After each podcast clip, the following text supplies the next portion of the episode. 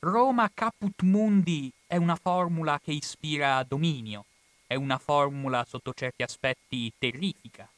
Questa accezione di Roma come capitale del mondo appartiene all'ideale, appartiene alla tradizione e anche alla narrazione delle genti romane fin dai tempi più remoti. Infatti, già agli albori della civiltà romana, già nel momento in cui il fondatore di Roma, Romolo, sale al cielo, di fronte a una costernazione generale, di fronte allo sconcerto di un popolo romano che si domanda dove sia finito il proprio prestigioso sovrano, ebbene, grazie ai primi libri della maestosa opera di Tito Livio, noi sappiamo che Romolo si rivolge, nonostante ciò, al popolo romano e gli dice delle parole che in qualche modo costituiscono un monito e un memento per il futuro della sua civiltà. Abinunzia, ci dice Tito Livio, inquit Romanis celeste sita velle ut mea Roma caput orbis terrarum sit, proinde rem militarem colant chantque tita posteris stradant nulla sopes humanas armas romanis resistere posse. Cosa vuol dire? Questa frase che Romolo rivolge alla sua civiltà vede chiaramente nella Roma la caput mundi, cioè la capitale del mondo. Questo infatti è il significato di tale locuzione. Ebbene, all'interno di questa locuzione si nasconde l'idea in base a cui Roma sarebbe stata predestinata per volere degli dei al dominio sull'intero mondo. E quindi l'esortazione di Romolo che vi ho appena letto riguarda proprio l'invito alle popolazioni romani di coltivare l'arte militare, di coltivare la tensione bellica, poiché soltanto in questo modo sarà possibile dominare il mondo e sarà possibile venire incontro alla propria vocazione. Quindi questa è un'immagine terrifica che ci rimanda agli albori della civiltà romana. Però ecco, io per iniziare una relazione che parli sì della Roma caput mundi, ma svelando effettivamente quale fosse il segreto di questa Roma caput mundi, non legata tanto all'ambito dell'egemonia militare, all'ambito della forza, del sangue e della violenza, quanto nello svelare che il segreto della supremazia romana va ricercato altrove, va ricercato nella sua gigantesca, strabiliante e mai eguagliata capacità di accogliere all'interno del proprio territorio quante più anime possibili. Roma Caput Mundi forse vuol dire prima di tutto che l'intero mondo si trova a Roma, con una capacità di mescolare etnie, di mescolare esperienze, di mescolare mentalità, che nessun altro impero nella storia è riuscito poi a realizzare. Per quanto bisogna essere estremamente schietti e non ipocriti, nel senso che, nella relazione che farò, va comunque tenuta come premessa la considerazione che comunque l'impero romano è un impero e come qualsiasi impero si è dovuto affermare col sangue, con la violenza, con la sopraffazione. Roma era una città composta da milioni di schiavi. Queste sono cose che io do per, per scontate. Queste sono cose che si danno oramai per assodate, ma sono una premessa che non nasconde un'altra faccia, e proprio in questa duplice faccia della civiltà romana si nasconde il fascino, fascino di Roma che come vedremo non è mai legato alla semplicità del racconto. Roma riscuote ancora oggi grande interesse per la sua complessità, per le sue differenze, per l'intricatezza della sua mentalità, come vedremo anche oggi. Ebbene, per iniziare questa relazione vorrei andare a scandagliare un episodio, ahimè, poco noto, ma non per questo molto bello, tra gli, tra gli episodi più belli e al contempo più misconosciuti della storia di Roma. Un episodio che si colloca intorno alla metà del V secolo d.C. Ci troviamo quindi al cospetto di una vera e propria estate indiana dell'impero, cioè ci troviamo al cospetto di una civiltà romana che possiede sì colori vivaci, colori brillanti, ma al contempo sono colori tristi, perché nel giro di 30 anni si manifesterà il crollo dell'impero romano d'Occidente. E quindi in questo viale del tramonto che accompagna Roma nei suoi ultimi anni di vita avviene un episodio estremamente significativo e degno di menzione. Cosa avviene in buona sostanza? Avviene che un ambasciatore dell'impero romano d'Oriente, tale Prisco, si colloca all'interno dell'accampamento dove ha bisogno di avere un colloquio, di avere un abboccamento con il sovrano degli Unni, il celebre Attila. Deve dialogare con lui in un frangente in cui Roma si trova in profonda crisi, tant'è vero che pochi anni dopo, nel 452 d.C., Attila invaderà l'Italia espugnando e saccheggiando molte città del settentrione. E in questo frangente, quindi, questo ambasciatore ha bisogno di parlare con questo re Unno, il cui punto di riferimento, la cui cittadella del potere, si colloca in un luogo imprecisato tra i fiumi Danubio e Tibisco. Del resto il regno Unno in questo frangente è un regno estremamente vasto, che si colloca tra l'Ucraina e il Reno, quindi è una bella estensione territoriale. E avvicinandosi all'accampamento di questo sovrano, in un contesto serale, quindi dove è quasi buio, dove tutto il campo è punteggiato da focolai, da tende piantate nel terreno. Ed essendo un popolo di cavalieri nomadi, potete immaginare il ricco florilegio di cavalli che pullulano in quella area, questi cavalli che scalpitano, che nitriscono in ogni dove. E passeggiando in mezzo a queste tende, a un certo punto questo ambasciatore romano sente una strana voce. Sente la voce di un uomo che apparentemente si veste come un unno, ha i capelli con la tipica acconciatura unna, eppure gli si rivolge in greco, gli dice Caire, che vuol dire salve, ciao in greco. Ebbene, all'interno di questo contesto ci accorgiamo di come questo ambasciatore rimanga costernato. Infatti non doveva essere una scena molto consueta, un uno che si rivolge a un romano parlandogli in greco. E quindi, rimanendo di stucco, l'ambasciatore si rivolge a questo strano figuro, chiedendogli la sua storia, domandandogli le sue origini. Ebbene, la risposta che giunge è una risposta che lascia trapelare una vicenda di frontiera. E come tutte le vicende di frontiera è una vicenda particolarmente intricata. Infatti, questo personaggio risponde di essere in realtà un mercante greco che si era installato con la sua famiglia, con sua moglie e i suoi figli, all'interno del territorio di Viminacium, che si colloca ai, sulle sponde del Danubio, all'interno del territorio attualmente serbo, e a un certo punto, tuttavia, gli Unni hanno conquistato il suo territorio e hanno ridotto in schiavitù questo stesso mercante.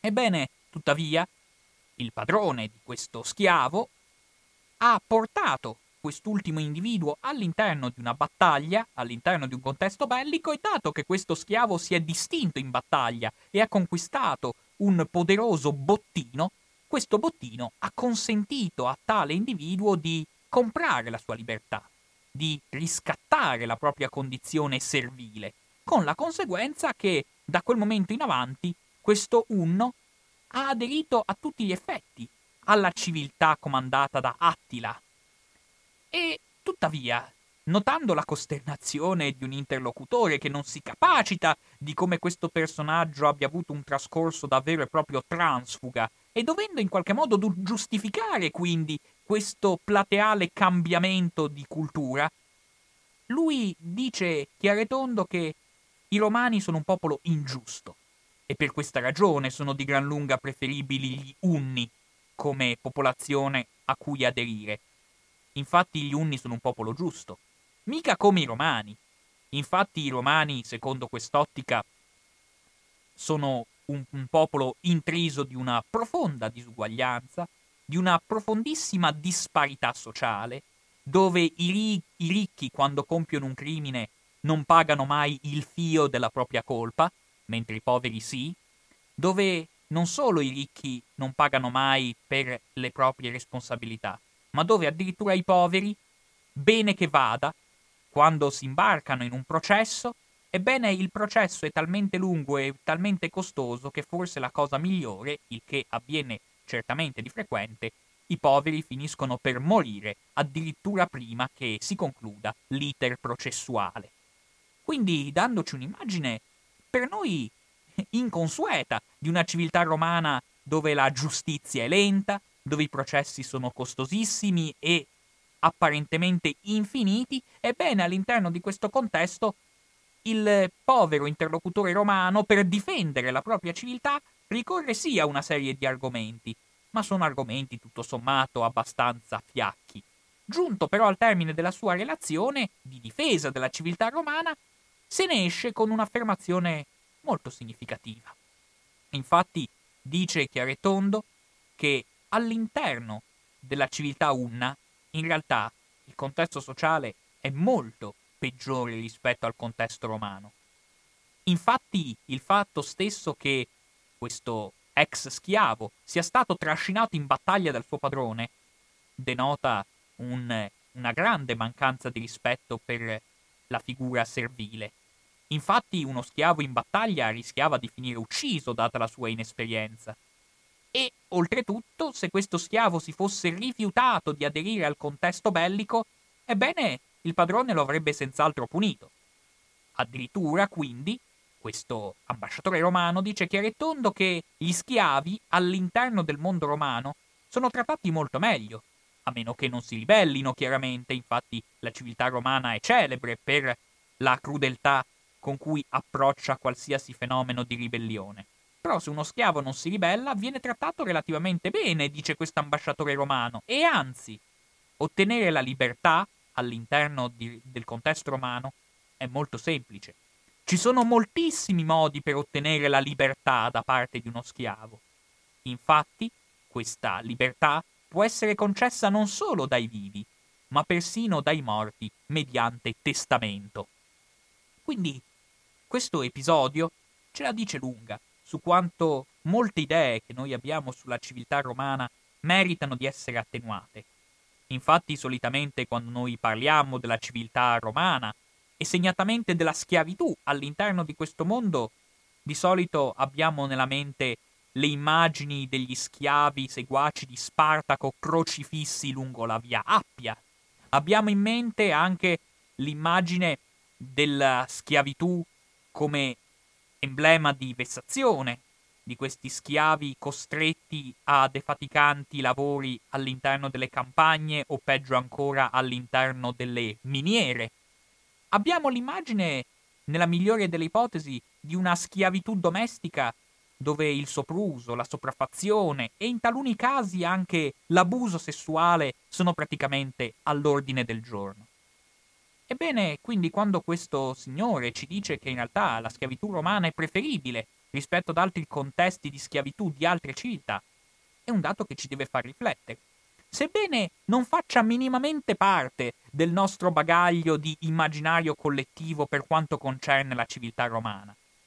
Infatti, a esclamare una frase come Ma i romani sono esistiti davvero? Perché io ho tanta paura dei romani.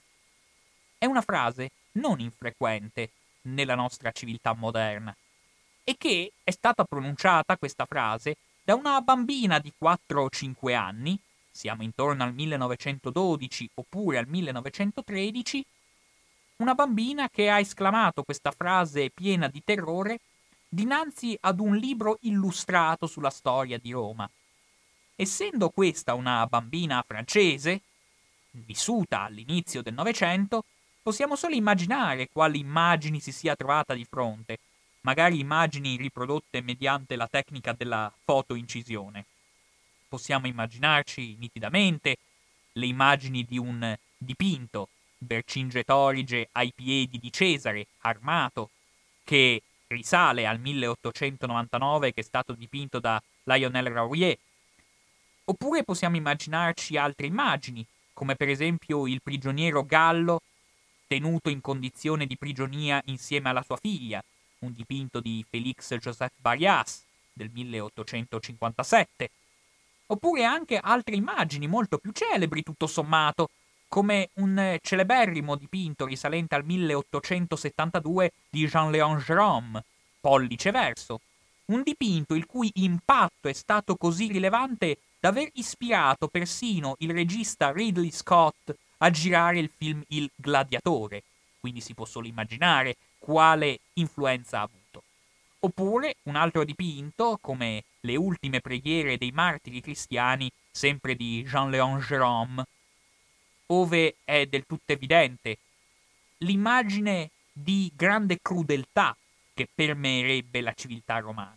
Quindi non ci dobbiamo sorprendere dinanzi alle reazioni traumatizzate di una bambina, come tanti bambini, che si è trovato di fronte a queste immagini.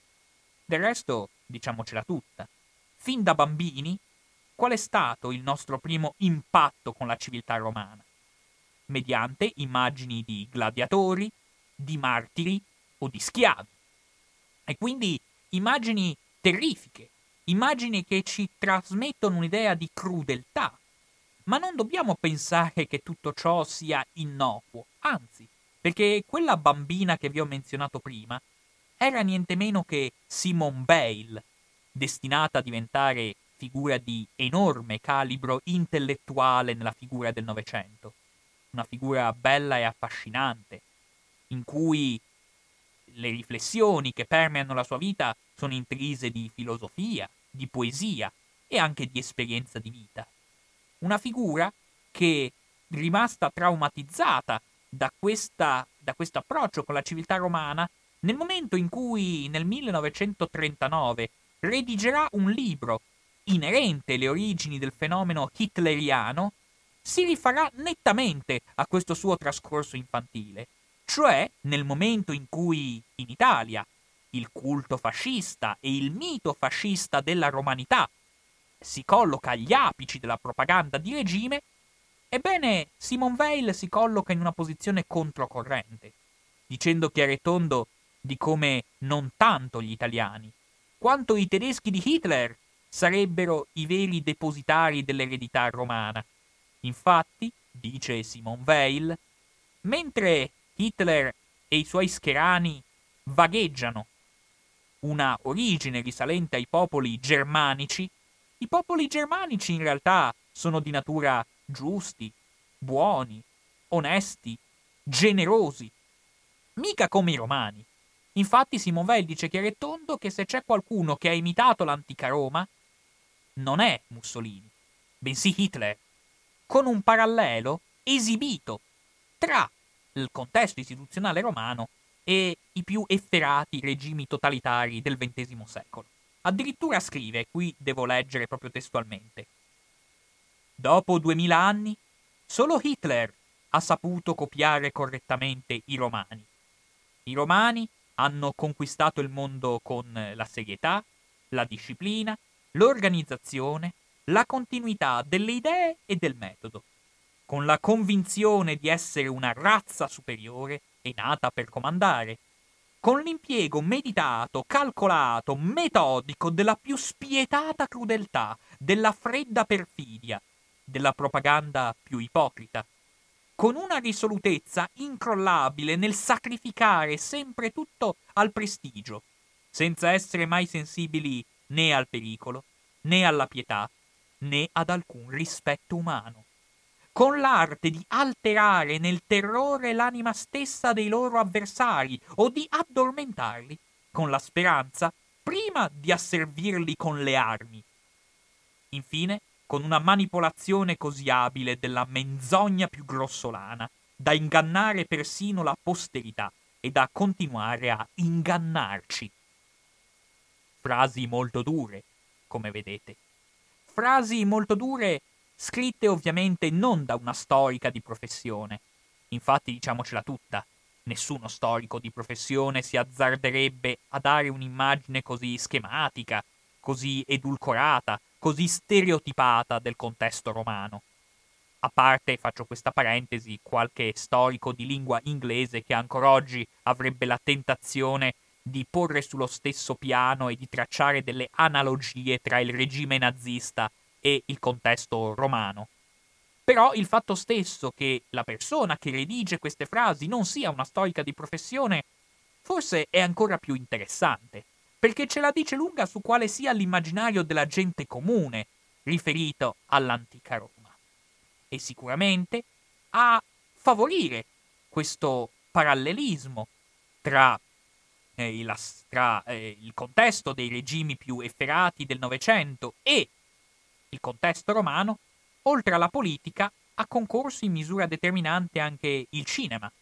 E qui devo proporvi una sorta di semiotica del modo in cui il cinema ha avvalorato questa immagine semplificata della civiltà romana.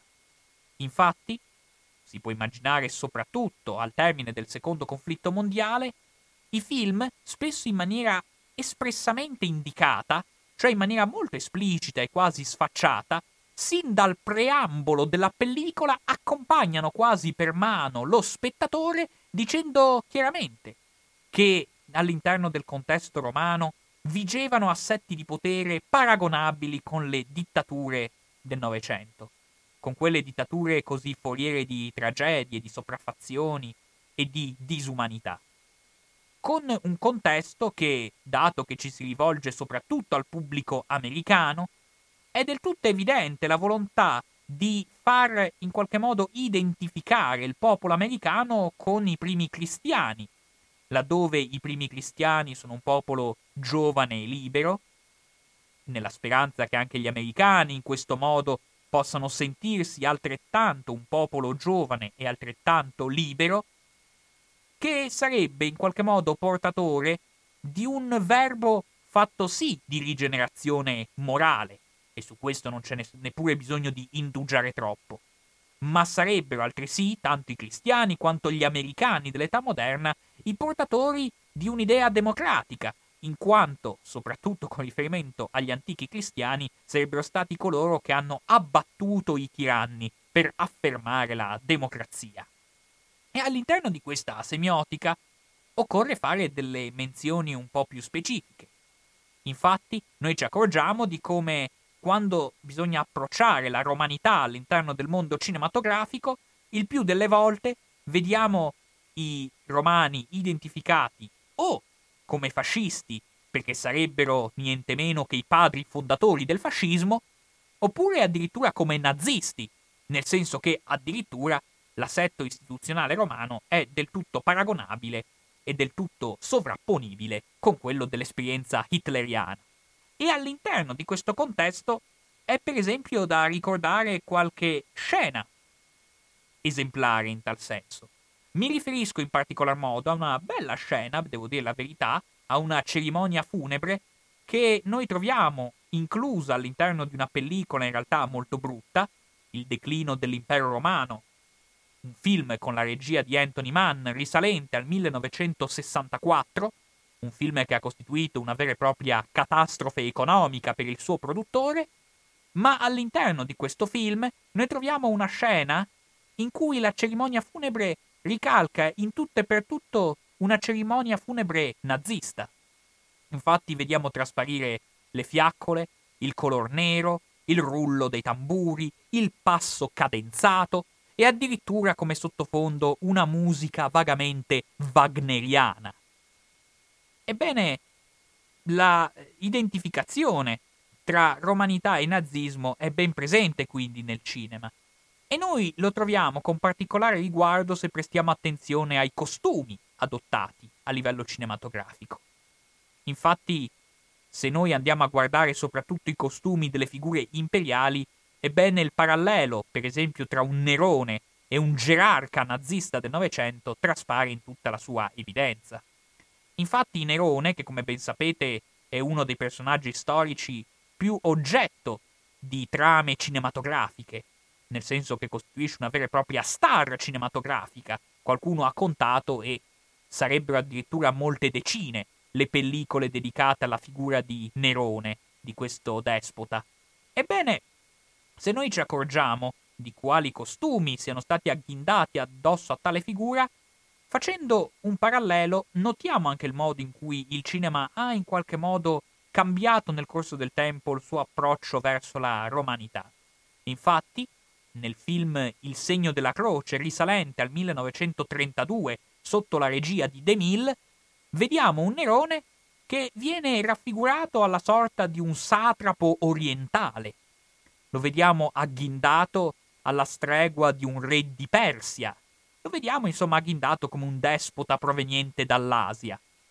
Ma in un contesto, il 1932, in cui il regime, fa- il regime nazista doveva ancora affermarsi, mentre il regime fascista era sì presente, ma non aveva ancora dato esibizione di eccessivo afflato verso l'antica Roma, questa immagine era consona con lo spirito americano del tempo.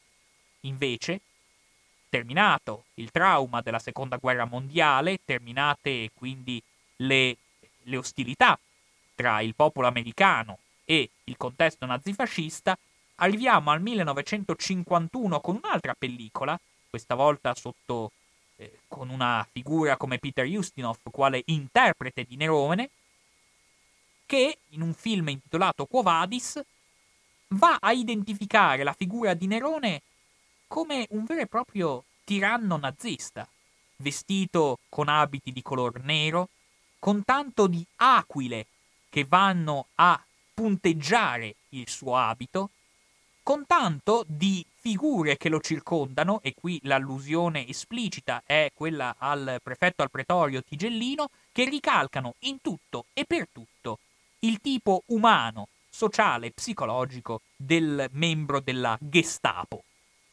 Vediamo insomma di come il cinema ha dato grande rilievo, anche solo mediante le scelte dei costumi, a erronee analogie tra contesti romani e contesti dittatoriali contemporanei. Con un cenno doveroso, a cui tutti sono sicuro avete pensato, alla gestualità che più tipicamente associa le dittature al contesto romano. Mi riferisco ovviamente al saluto romano. Saluto romano che noi vediamo con molta frequenza nei film dedicati all'antica Roma, lo vediamo soprattutto nelle scene in cui avviene il contatto tra la figura autoritaria e la massa, con delle scene che con tutta evidenza riecheggiano le grandi adunate di Piazza Venezia oppure le adunate di Norimberga, in un contesto in cui bisogna ricordare che il capostipite delle opere cinematografiche che hanno dato lustro all'immagine del saluto romano come emblema di ossequio verso l'autorità, lo si deve a un film italiano, ovviamente, del 1937, un film che ha avuto enorme impatto nella mentalità di chi si occupa di cinema, sebbene io sono sicuro per quanto non lo si possa ovviamente dimostrare che lo stereotipo del romano fascista ci sarebbe stato anche a prescindere da questo film, però questo film sicuramente ha dato un impulso determinante a questa sovrapposizione. Infatti questo film del 1937, firmato da Carmine Gallone, che si intitola Scipione l'Africano, ovviamente girato per celebrare la conquista italiana dell'Etiopia e quindi per rivendicare i fasti del, del rinato impero romano, con la figura del duce ovviamente assimilata a quello del generale, appunto Scipione l'Africano, che aveva sconfitto Annibale, ebbene, all'interno di questo contesto noi vediamo un vero e proprio florilegio di saluti romani, che punteggiano tutte le scene con la chiara ed esibita volontà di creare una vera e propria antropologia romano-fascista all'interno degli spettatori. Quindi vediamo queste figure che fanno il saluto romano con una volontà di voler mostrare la centralità che nell'antica Roma aveva tale saluto, andando in qualche modo a nascondere l'effettiva realtà storica. Infatti, assimilare il saluto nazista o fascista, infatti tra i due saluti c'è qualche piccola differenza, sebbene non sostanziale, andando a identificare la storia di questo saluto, noi sappiamo bene che tale saluto ha, ha riscoperto la sua centralità politica grazie ai legionari fiumani di Gabriele D'Annunzio, per essere poi ripreso ovviamente da altri contesti politici. Ebbene, all'interno di questo contesto del saluto romano, io penso che a livello scientifico sia quanto mai opportuno evitare di definire romano il saluto fascista. Per quale ragione? Per due ragioni sostanziali. Da un lato, perché pur avendo un ricco repertorio iconografico romano che va a mostrarci effettivamente dei saluti come quelli tipici dei regimi nazifascisti, ebbene lo stesso saluto lo troviamo anche all'interno dell'arte greca. E dunque è un saluto greco o un saluto romano? Dall'altro lato, se noi andiamo a vedere quando veniva adoperato il saluto romano all'interno della civiltà romana, ci accorgiamo di come questo saluto fosse per lo più presente all'interno di cerimonie augurali, cioè nei tipici contesti di religiosità civile. Non veniva esibito di fronte a un capo. Non era un segno di appartenenza al partito e allo Stato. Non era un segno che, come nell'ottica dei regimi totalitari del Novecento, andava in qualche modo a esemplificare un imprinting del cittadino verso lo Stato, con una volontà di esibire questo saluto come segno di sottomissione verso il proprio leader dispotico. Il fatto che nell'antica Roma invece questo saluto non fosse minimamente usato nei contesti militari e nei contesti prettamente politici ce la dice lunga su quanto sia sbagliato proprio a livello storico definire romano il saluto fascista. Sono due fenomeni molto diversi tra di loro per quanto io mi rendo conto, anche solo per ragioni di opportunità politica, qualcuno al giorno d'oggi si ostina a dire io faccio il saluto romano. Però ecco, per chi si occupa della materia, è chiaro che dovrebbe evitare di utilizzare tale epiteto. Bene, io credo che andando ad analizzare i film che trattano dell'antica Roma, noi non possiamo avere la velleità di pretendere un rigore storiografico perfetto. Infatti, quando si parla dei film dedicati all'antica Roma, è chiaro che c'è sempre qualche storico di professione che si mette a fare le pulci e a contare gli errori che sono presenti. Io credo sia un'operazione tutto sommato sbagliata. È vero, è giusto in certi aspetti andare a contare gli errori quando questi sono particolarmente grossolani e frutto di un'evidente superficialità, per esempio, se si vede nel Quo Vadis una partita a scacchi, è giusto rilevare che il gioco degli scacchi è stato inventato solo secoli dopo. Oppure se si vede un legionario con l'orologio, è bene del tutto evidente che andare a rilevare questo genere di errori sia quanto mai opportuno. Però, nel momento in cui si vedono degli errori che sono in qualche modo legati alle esigenze di narrazione e alla finalità di costruire un racconto filmico andare a rilevare potenziali incongruenze storiche rischia di essere persino deleterio, nel senso che, ovviamente, il film ha delle sue esigenze e non si può pretendere un rigore certosino. Quindi è, è giusto che il film non sia preso alla lettera come documento storico, non ha la velleità di esserlo. Semmai è giusto che il film sia reputato sì un documento, ma come documento che ci va a illustrare il modo in cui una certa generazione ha interpretato determinati fatti storici. Sotto questo aspetto il film è una fonte molto importante.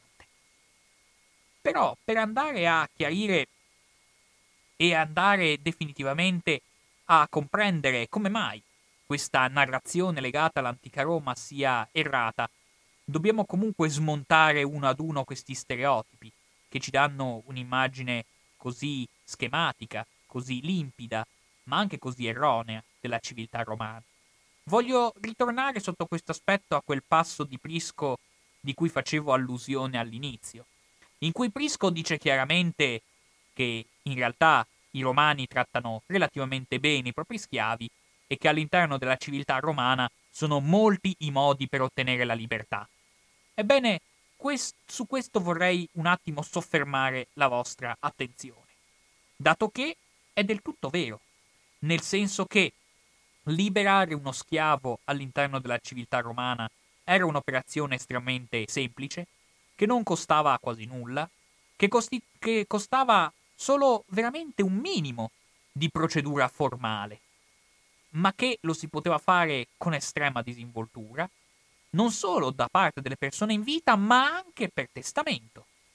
E non solo, questo è l'aspetto forse più straordinario, quando a uno schiavo veniva concessa la libertà, veniva quindi in questo modo definito liberto, ebbene questo liberto godeva di una cittadinanza quasi completa, con una procedura che non ha mai conosciuto eguali nella storia, nel senso che lo schiavo liberato godeva di tutti i diritti politici attivi, non quelli passivi, ma nonostante questa flebile, verrebbe da dire, riduzione della propria libertà politica, ebbene il proprio figlio, cioè il figlio dello schiavo liberato, invece disponeva di qualsiasi diritto politico, fino addirittura a poter, volendo, assurgere al grado di console, addirittura. Con la conseguenza, facilmente rinvenibile, secondo cui Roma è stato l'unico esempio nella storia universale in cui un cittadino crea cittadino.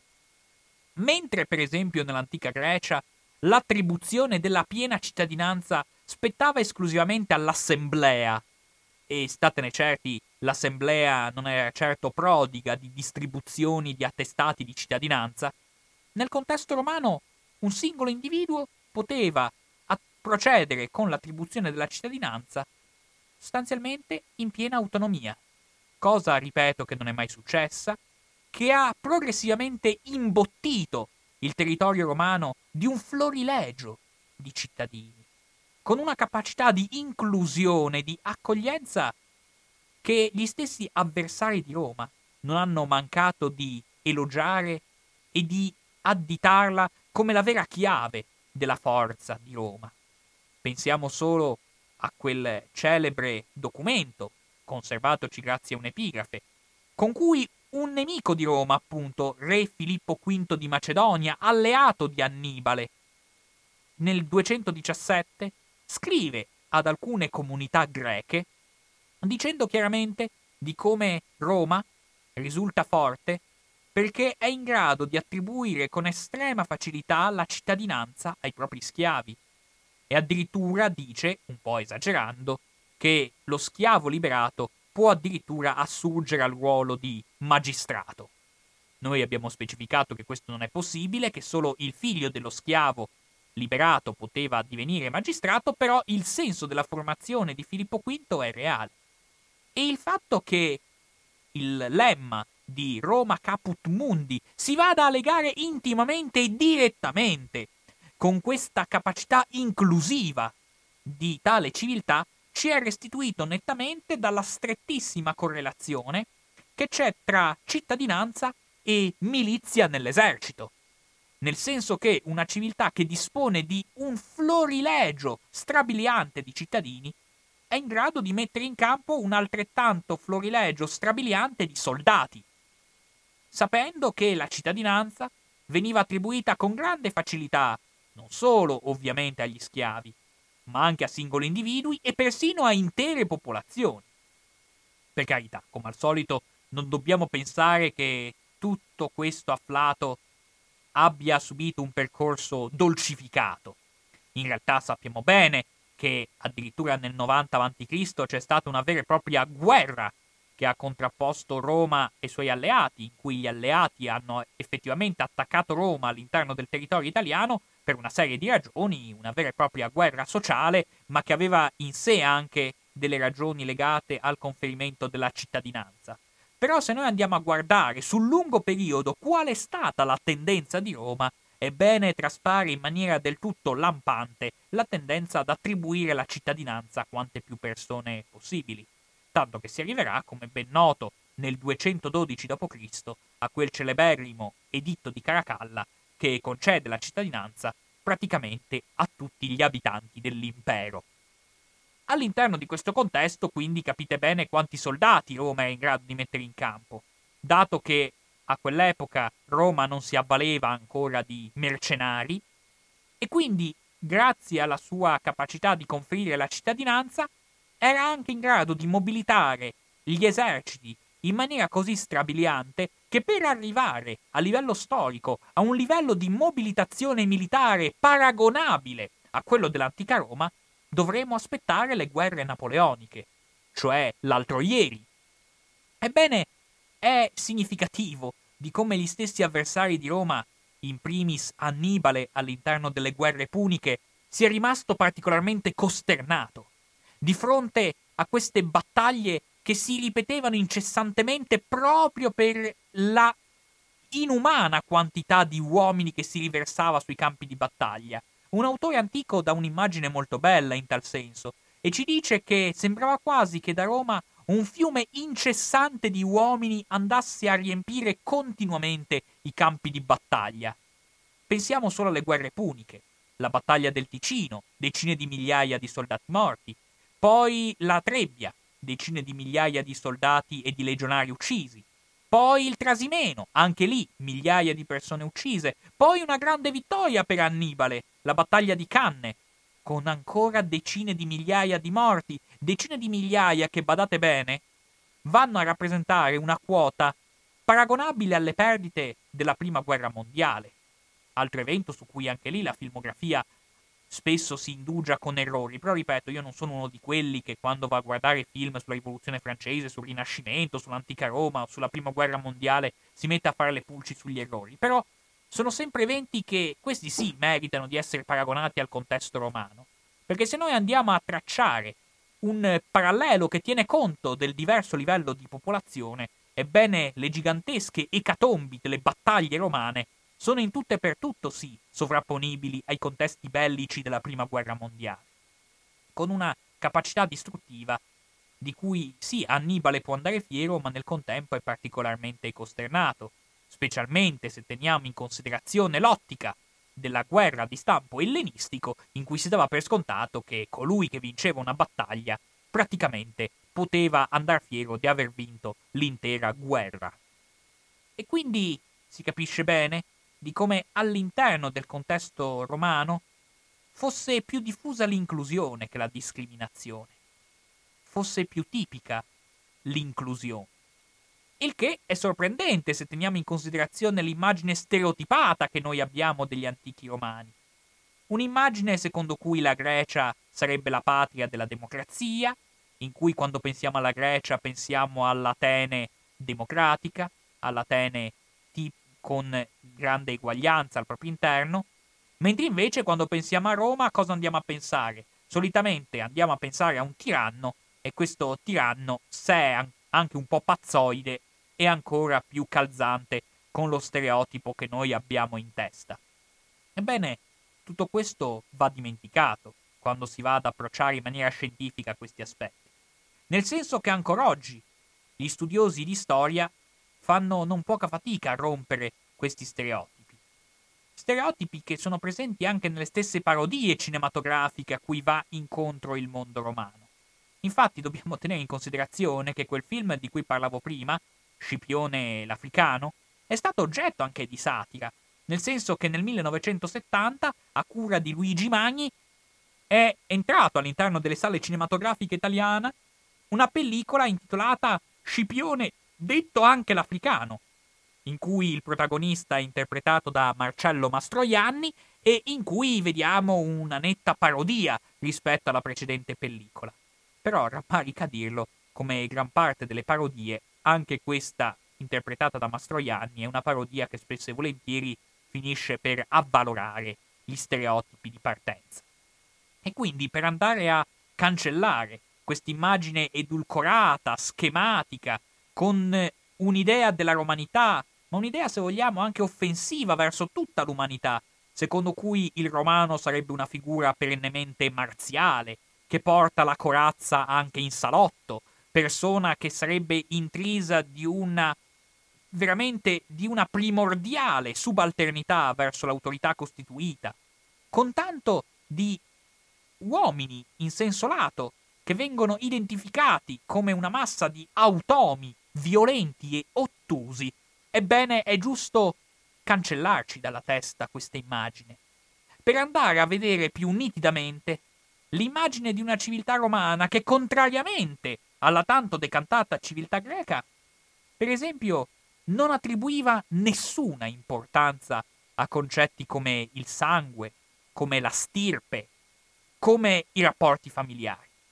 Cioè, mentre nella civiltà greca l'importanza della stirpe, l'importanza della genealogia. Aveva un ruolo determinante nel sancire le ascese sociali dei vari componenti di quella civiltà, all'interno della civiltà romana, con una, con una indifferenza che suscita ancora oggi lo stupore di chi pur da tanti anni affronta le dinamiche inerenti alla storia romana, ebbene, all'interno del contesto romano non si attribuiva veramente nessuna importanza alla origine familiare, nel senso che la possibilità di ascesa era garantita a tutti.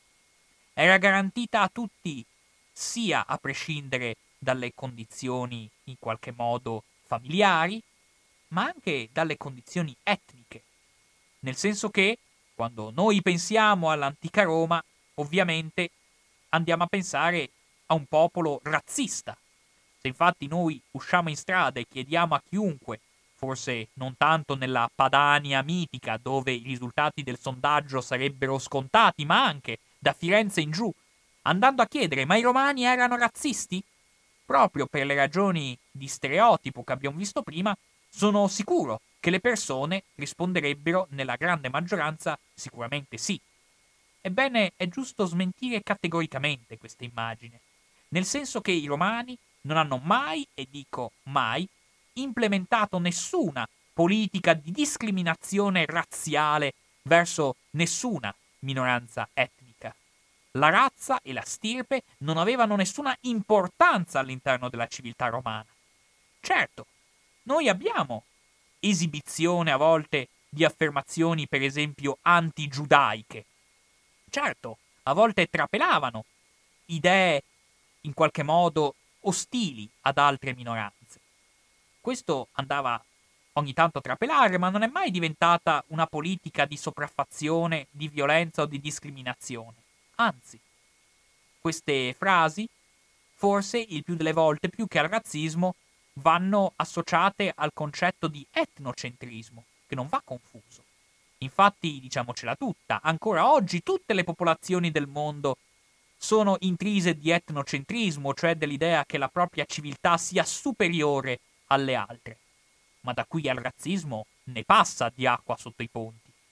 Ebbene, all'interno del mondo romano non c'è mai stata discriminazione razziale e anche quando è avvenuta la distruzione del Tempio di Gerusalemme e la deportazione della componente giudaica, questo lo si deve al fatto non perché vi fosse una ostilità di stampo razziale verso la componente giudaica, ma per la semplice ragione che i giudei si erano ribellati, avevano dimostrato una sedizione anche abbastanza pericolosa per la stabilità dell'impero.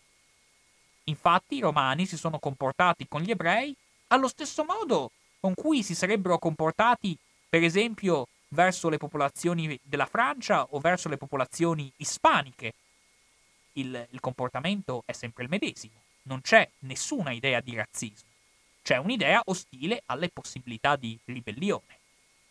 E quindi, all'interno di questo contesto, va tenuto in considerazione un altro aspetto che non smettiamo mai di scoprire, cioè l'immagine che i romani in realtà erano persino in grado di rispettare le civiltà altrui un rispetto non sempre ricambiato.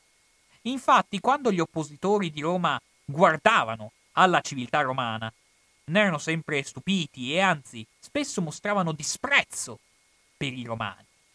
Nel senso che i romani di questa capacità di accoglienza ne andavano ben fieri, di questa capacità di inclusione la ritenevano a tutti gli effetti il sostrato, il vero e proprio mito fondativo della propria civiltà.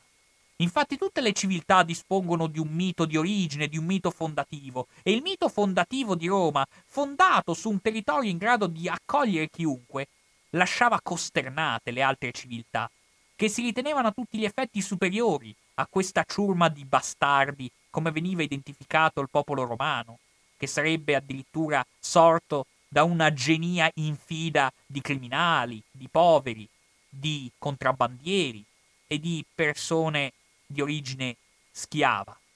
Ebbene, la cosa interessante è che proprio i romani, invece, tutti questi stereotipi altrui divenivano oggetto di orgoglio, appartenevano alla memoria orale, appartenevano addirittura alla tradizione letteraria romana, cioè l'idea che Roma si sia fondata, e mi rifaccio a vari autori, ma penso soprattutto alle parole di Plutarco, ad un contesto iniziale, in cui l'insediamento originario di Roma sarebbe un insediamento, in cui all'interno di tale territorio si sarebbero accolti tutti, in cui gli schiavi non venivano restituiti ai padroni, i criminali non venivano restituiti alla giustizia, i poveri non venivano restituiti ai loro territori di origine. Insomma, proprio da questo florilegio, da questa mescolanza, da questa promiscuità di esperienze di vita diverse, Roma andava fiera proprio di aver avuto una tale singolare origine. Infatti, a Roma, grazie a questo mito secondo cui sotto la protezione del dio Asilo vi sarebbe stata questa proficua convivenza di culture diverse, addirittura era sempre stato previsto all'interno della civiltà romana un vero e proprio luogo, collocato più o meno all'altezza del Campidoglio, in cui si andava a celebrare questa origine.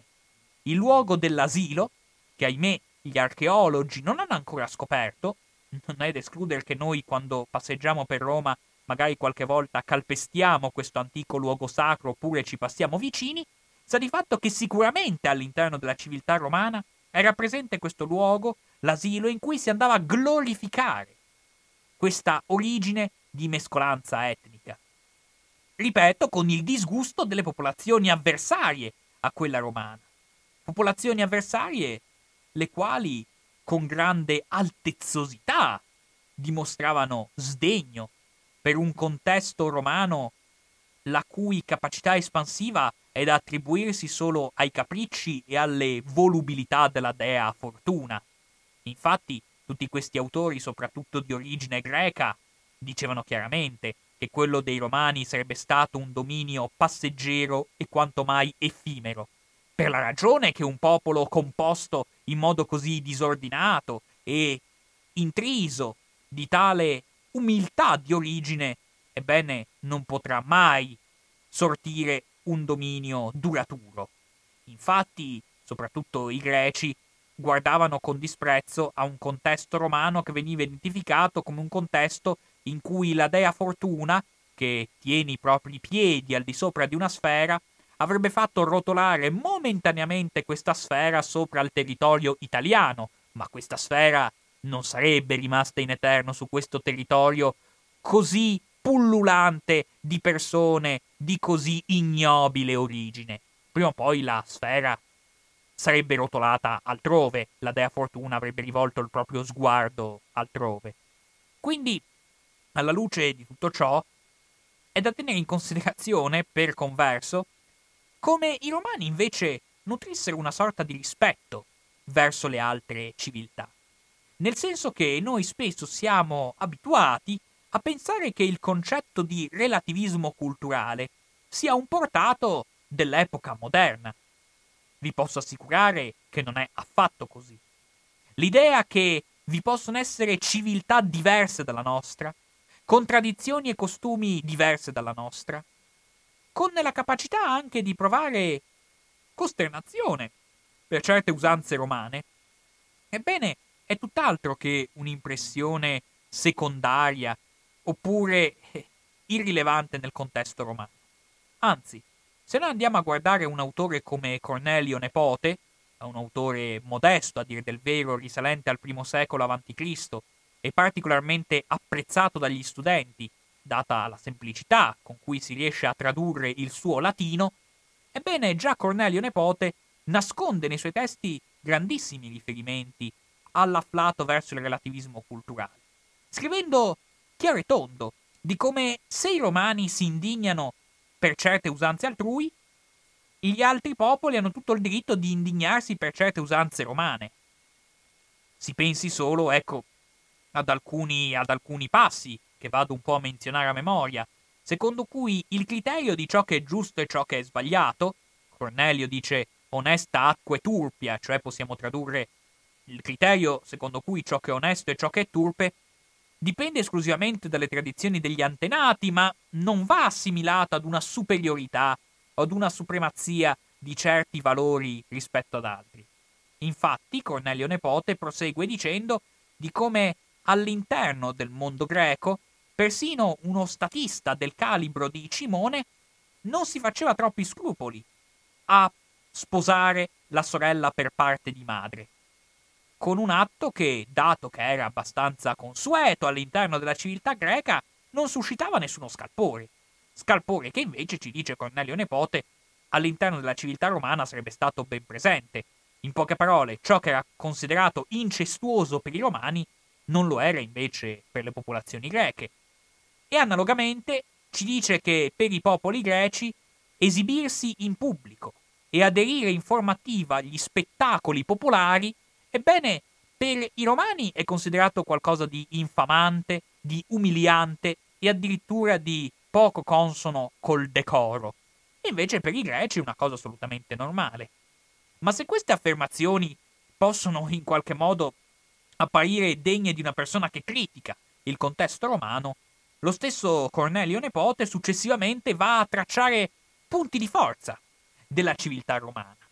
Vado in particolar modo a pensare a quello che lo stesso Cornelio Nepote scrive con riferimento al ruolo della donna, per esempio, all'interno delle diverse civiltà, facendo notare, si badi bene, e questo sempre della serie quanto è, quanto è erronea l'immagine di una Roma tirannica e di una Grecia democratica, andando a notare di come all'interno della civiltà greca, ebbene, nessun marito avrebbe avuto il coraggio di presentare la donna in pubblico, di farla partecipare a un convito pubblico, di farla partecipare anche alla vita dell'atrio della propria abitazione. Nessuna matrona greca godeva di questi privilegi, lasciando intendere di come il contesto femminile, di come la condizione della donna all'interno del mondo greco fosse assimilabile più o meno a quello delle donne islamiche all'interno dei contesti religiosi più tradizionali.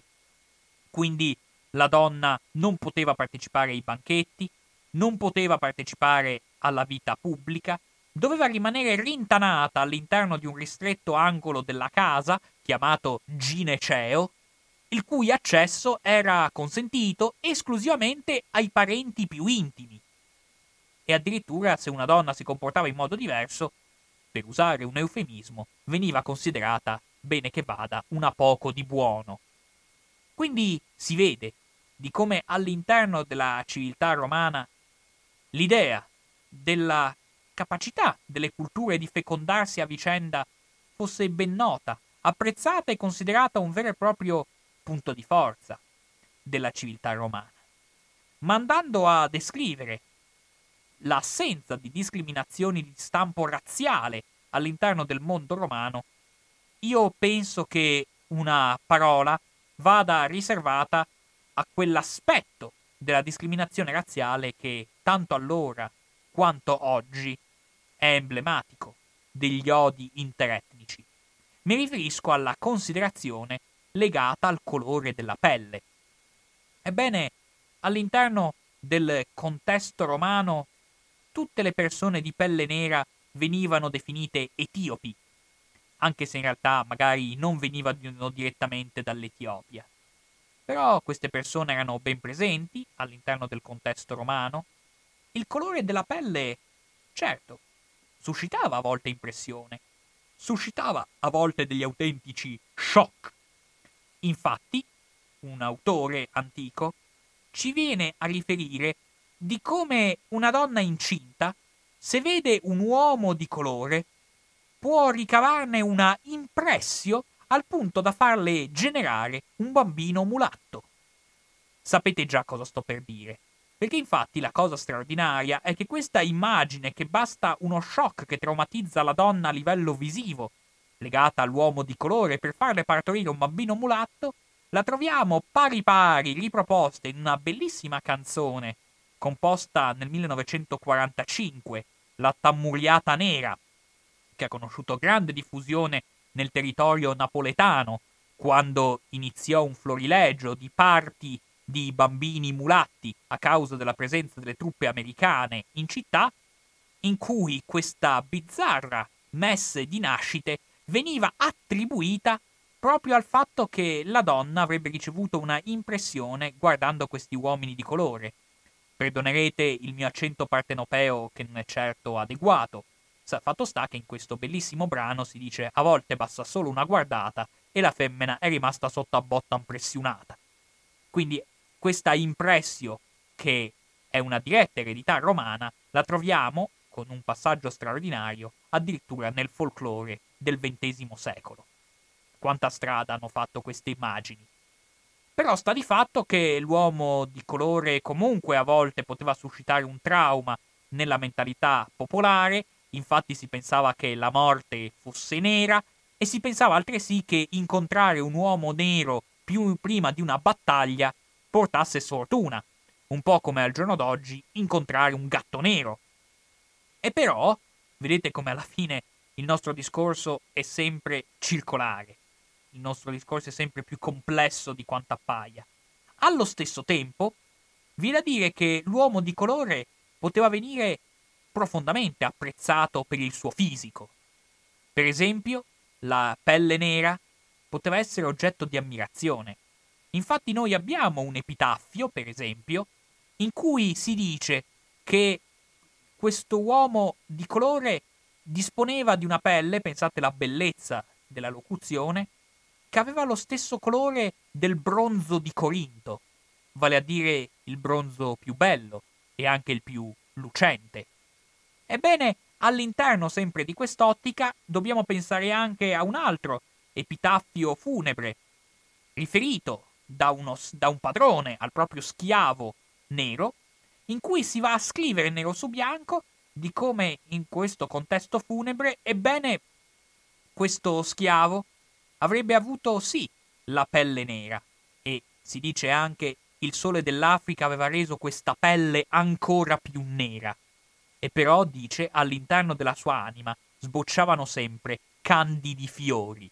Cioè, la pelle nera a volte poteva nascondere un'anima bianca immacolata, il che se vogliamo ci riporta a un altro emblema della cultura contemporanea, cioè a quel Little Black Boy di William Blake, dove c'è quel passaggio in cui si dice I'm black, but all my soul is white, cioè sono nero, ma la mia anima è bianca.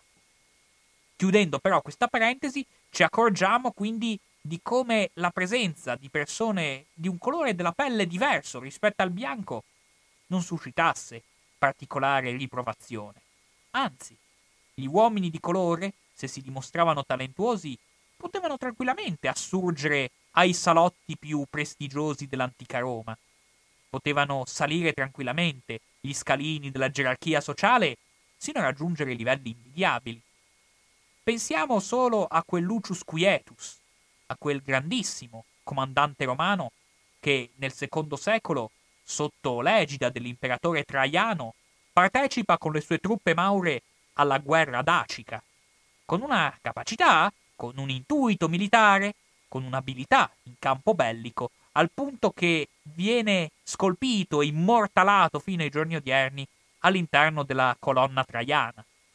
Ma pensiamo altresì a uno delle figure più influenti riferite all'impero romano, cioè a quel Mennone che uno degli uomini più ricchi e influenti dell'epoca, cioè Erode Attico, considerava a tutti gli effetti come un figlio.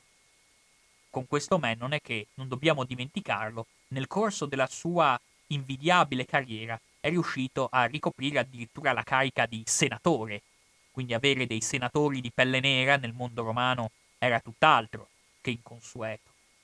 Quindi è vero, se l'uomo nero poteva suscitare shock e scalpore, Dall'altro lato era frequentissima la possibilità di matrimoni misti tra bianchi e neri.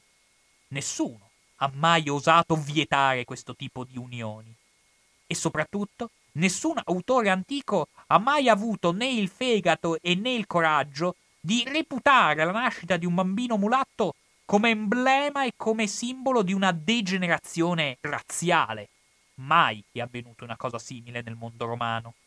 Tant'è vero che il riferimento alla nascita di bambini mulatti è discretamente presente nella letteratura antica. Pensiamo a poeti e a retori, come quel celebre retore del secondo secolo a.C., dove si dice chiaramente, ci si pone una domanda vera e propria, cioè È davvero da considerare adultera una donna che ha partorito un bambino mulatto? Oppure si pensi al poeta Giovenale quando scrive nero su bianco che se non fosse così diffuso l'aborto, oggi a Roma ci sarebbero molti più bambini mulatti, lasciando quindi a intendere che la possibilità per le donne di abortire era socialmente considerata normale esclusivamente nel momento in cui questa nascita poteva costituire la testimonianza tangibile di un adulterio da parte della donna. Quindi si abortiva non per la paura di avere un bambino di un colore diverso, ma per non avere lo stigma della donna adultera, in buona sostanza. Quindi, questo discorso dello shock riferito alla pelle nera va comunque inserito all'interno di un contesto in cui si badi bene, non era solo la pelle nera a suscitare scandalo. Infatti, spesso i romani nutrivano un vero e proprio disprezzo e un autentico disgusto per i popoli del nord, cioè quelli troppo bianchi, troppo slavati, dotati di una pelle troppo bianca e trasparente. Quindi è un discorso che, quello relativo al trauma che poteva derivare dalla vista di un uomo di colore, che va molto attenuata, di gran lunga attenuata, e in cui trapela in maniera evidente di come il colore della pelle non avesse nessuna rilevanza nell'ambito del riconoscimento sociale che questi uomini di colore disponevano. Infatti, la vera discriminante che animava il confronto all'interno della società non era tra uomini bianchi e uomini neri, bensì la vera discriminante che andava a sancire il modo in cui le classi dirigenti approcciavano al contesto popolare era la distinzione tra uomini liberi e uomini schiavi. Questa era la vera differenza sociale che permeava il contesto romano. Tant'è vero che la maggioranza degli schiavi aveva lo stesso colore dei loro padroni, cioè bianco. Quindi si capisce bene di come all'interno di questo contesto la pelle nera non fosse in nessun modo considerata oggetto di riprovazione. Non c'erano lavori da negri, come si osa, come si usa, ahimè, dire oggi. Dire ho lavorato come un negro è una frase che un romano non avrebbe minimamente compreso. Infatti non esistevano lavori da negri all'interno del contesto romano. I, la maggioranza dei lavori degli schiavi era, eh, vedeva come protagonisti uomini di pelle bianca. E infatti, a conferma di tutto ciò, a conferma di un'immagine di questa Roma città aperta, come la possiamo definire, di questa Roma dell'accoglienza, di questa Roma generosa, dobbiamo immaginarci una Roma che era in grado veramente di accogliere continuamente al proprio interno i più svariati costumi, le più svariate posture, le più svariate culture. Come ci viene reso evidente da ciò che scrive Marziale nel momento in cui viene inaugurato il Colosseo. Siamo nell'anno 80 d.C. L'imperatore Tito entra all'interno del Colosseo accorgendoci che ci sono, accorgendosi che ci sono due spettacoli in corso di svolgimento. Da un lato, infatti, c'è lo spettacolo che si sta consumando all'interno dell'arena. Dall'altro lato, però, lo spettacolo è il pubblico. Un pubblico che annoverava al suo interno greci provenienti da qualsiasi regione della Grecia, sarmati provenienti dal Danubio e abituati a bere il sangue dei propri cavalli, etiopi delle più disparate origini. Insomma, era un mondo veramente multicolore, quello che caratterizzava il contesto romano.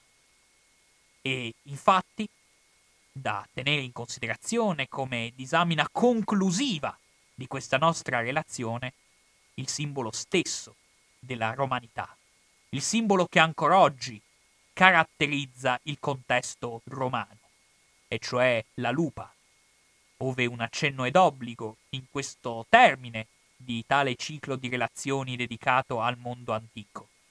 Questa lupa, la quale sì, è un simbolo terrifico sotto certi aspetti. Il fatto che una civiltà si identifica con delle sembianze quasi feline lascia molto da riflettere sulla sua capacità di sopraffazione. E però, dall'altro lato, Questa lupa è anche un simbolo accogliente. È il mammifero che accoglie al suo seno i gemelli e gli fornisce adeguato nutrimento.